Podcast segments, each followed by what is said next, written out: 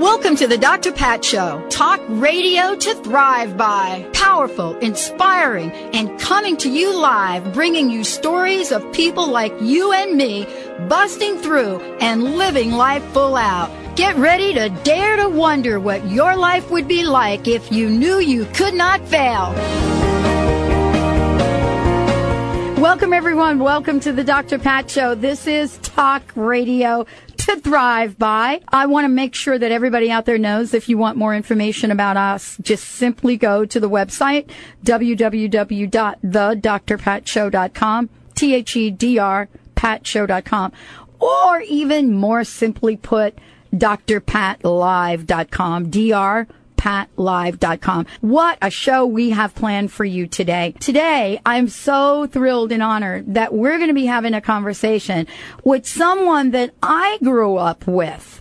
Kathie Lee Gifford. She's joining us here today because she has just put out a book called Just When I Thought I Dropped My Last Egg Life and Other Calamities. Mm. Don't you think? I would only hope to know what's in that book. Well, there's a lot in that book. There are things that we learn along the way. There's this journey that we, we say yes to. And so the question is, how do we say yes to the journey and live this life with extraordinary dignity? And live this life so that we become role models for other people. That's what Kathie Lee Gifford has done. And as I grew up in New York City and, and Jersey, of course, I got to be up close and personal with Kathie Lee on a regular basis. And now clear across the country, I get to have this conversation with her on what all of this means and much more. And so I'm so jazzed. I'm so thrilled. I'm so, as she says in her book, Looney Tunes about today and today's conversation. And so we're going to be chatting. We're going to go right through until the half hour so that everybody out there can have a sense of what this journey is like. And how do you keep that smile? How do you take that picture? How do you say cheese? How do you do it and understand that you still have to live life? One of the most, um, I would say heartfelt chapters in the book for me was this book about an attitude of gratitude.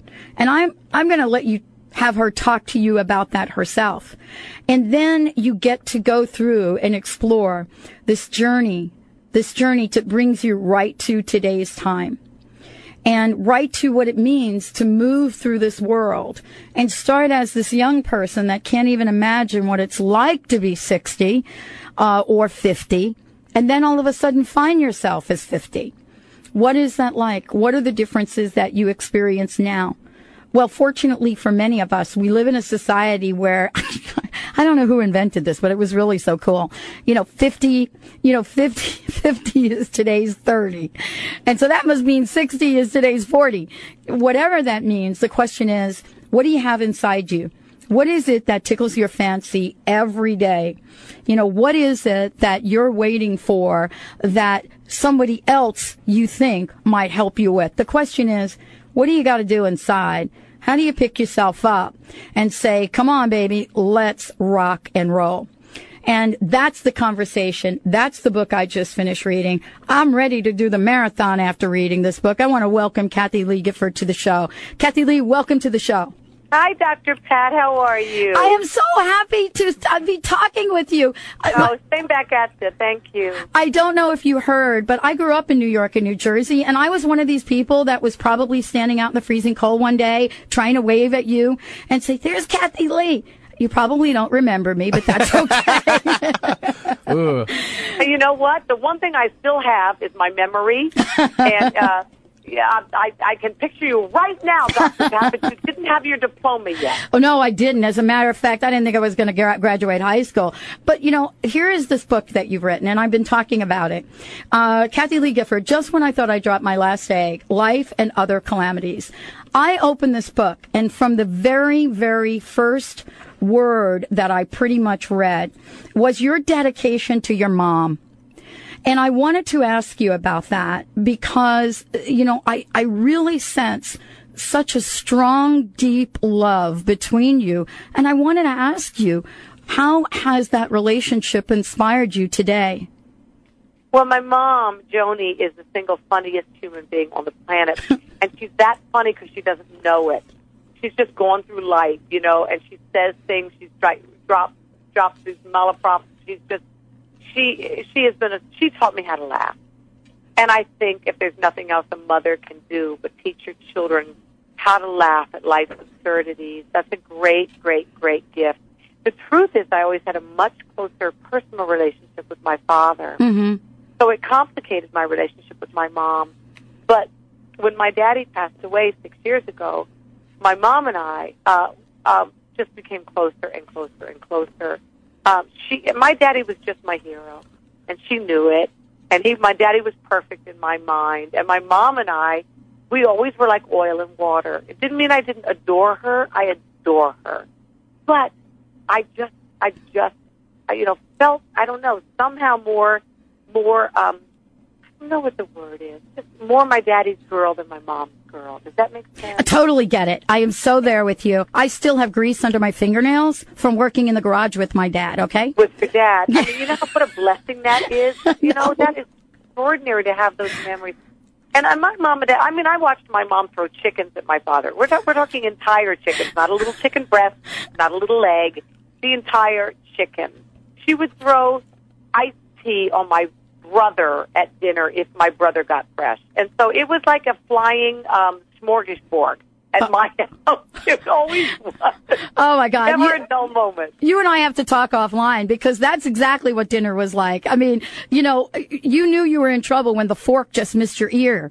No, it's a flying feast, right? it is yeah. a flying feast. You yes. know, I was talking before you came on about the book and how much you really do share, but you share it in such a beautiful, beautiful way. I mean, I'm reading one of the chapters, I'm laughing and I'm smiling at the same time. You have been through a lot. You have seen a lot and you're still smiling. How the heck you do that? Oh, because life is precious and I'm still here. And Paul Newman, you remember the story about Paul Newman's yes. book, where he taught me if you have a pulse, you have a purpose. And until my hiney gets hoisted on the gurney and I and I ride into the sunset, I have a purpose still. And my purpose is every morning to get up and first of all thank God that I have another day of life. First of all, thank God that my children are safe healthy. My husband is. I have good friends. I have I have an opportunity to impact people's lives. And I think impacting them with, with humor is every bit as impacting them with anything else in life.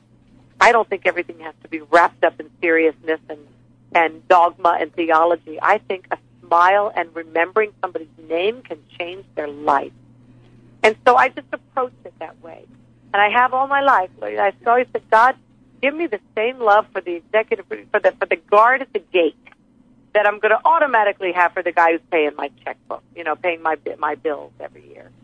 Um, you know, and then it's really about that. It's about finding uh, the, the the preciousness in every single person, and and not falling into that that sick thing we have in our culture, which is unless somebody's uh, big and important and rich mm. and powerful, that they are somehow valuable, more valuable than any other human being is. They aren't in God's sight, so why are they to us?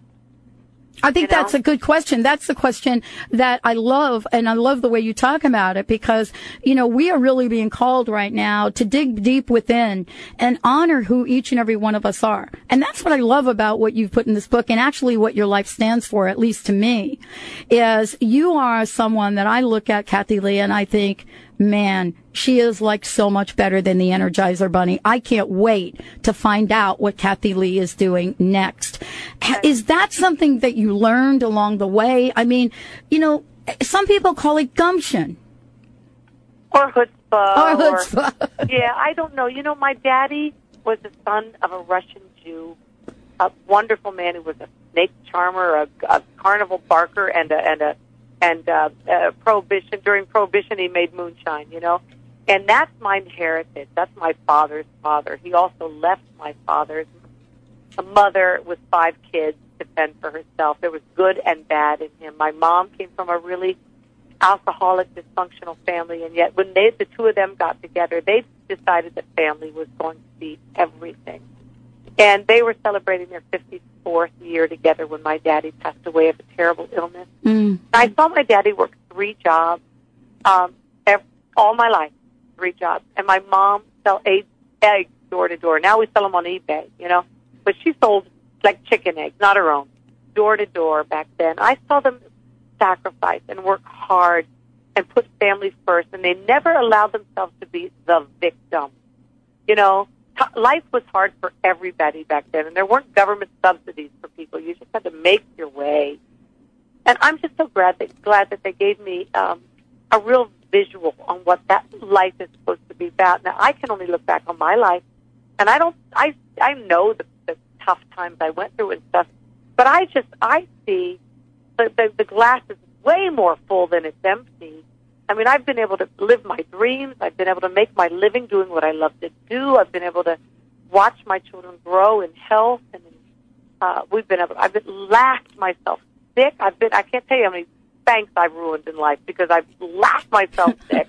and I think that's the key to everything. Is you find the the, um, the the humor in pain, and you find the pain in, that's underlying in all true humor. And somewhere in the middle is bliss. You know, I mean, I've been the it girl and I've been the girl, if you know what I mean. Yes. And neither one of them are true. Somewhere in the middle is the truth, and you learn, you learn to um, to just have a, a good perspective on life. And I was talking to a girlfriend of mine the other day, and she was turning 70, and she was all upset about it. And I said, but Eva, I said, think about your friends who never made 70. They would trade places with you for an, in an instant. And she goes, that's true, but look at my boobs, look at my butt, look at that, that, that, that. I said, excuse me. Do you want to die young like Marilyn Monroe and look good in your casket? Or do you want to live a good, long, gnarly life and have unbelievable memories to prove it? You know, I, for me, I, I think oh, I want to live as, as, and I want to die learning something. If God takes me home tomorrow, I'll have no regret. But I'd rather, I'd rather live as long as I can and keep living every single day to the fullest, not instead of being Wendy Weiner about everything and Patty, Patty, you know, pity party. Who wants to be around people like that? Nobody. I'm no. telling you, no, not at all, not one bit. And uh-uh. I love what you're saying because boy, we have some incredible opportunities right now to live life full out. Stay tuned. We'll be right back with the Dr. Pat Show. I believe in the power of now. I believe.